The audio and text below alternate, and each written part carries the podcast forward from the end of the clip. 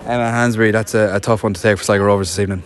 Yeah, it's um, it's it's really hard to take that. Um, getting the winner against us in the additional minutes is always tough, but today extra bad because I think we all played really well today. Um, I suppose going into the game, everyone expected us to be underdogs against Shamrock Rovers now, but um, I think we all played excellently and um, yeah, just bit deflated after that. Yeah, talk me through the 90 minutes because obviously you said yourself Shamrock Rovers are coming in here as huge favourites, but you fairly put it up to them today.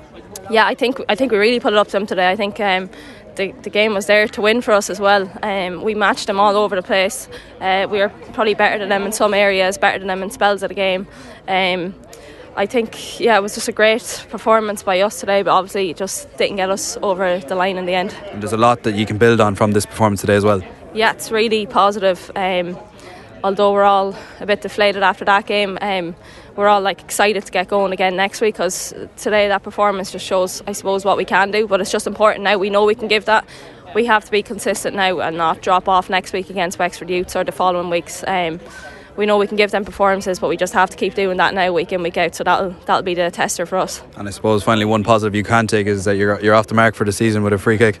Yeah, um, it took a nice deflection to be fair, but I suppose. Uh, every every team when they're playing well probably deserves a bit of luck, and we got that with the goal. Um, we brought them back to a level game and we brought them the whole way to the end as you've seen I think it was maybe two minutes to go where they got the winner so um, loads of positives today and we'll just build on that going into the game next week against Wexford Youths and hope that we can put on the same performance if not a better one again next week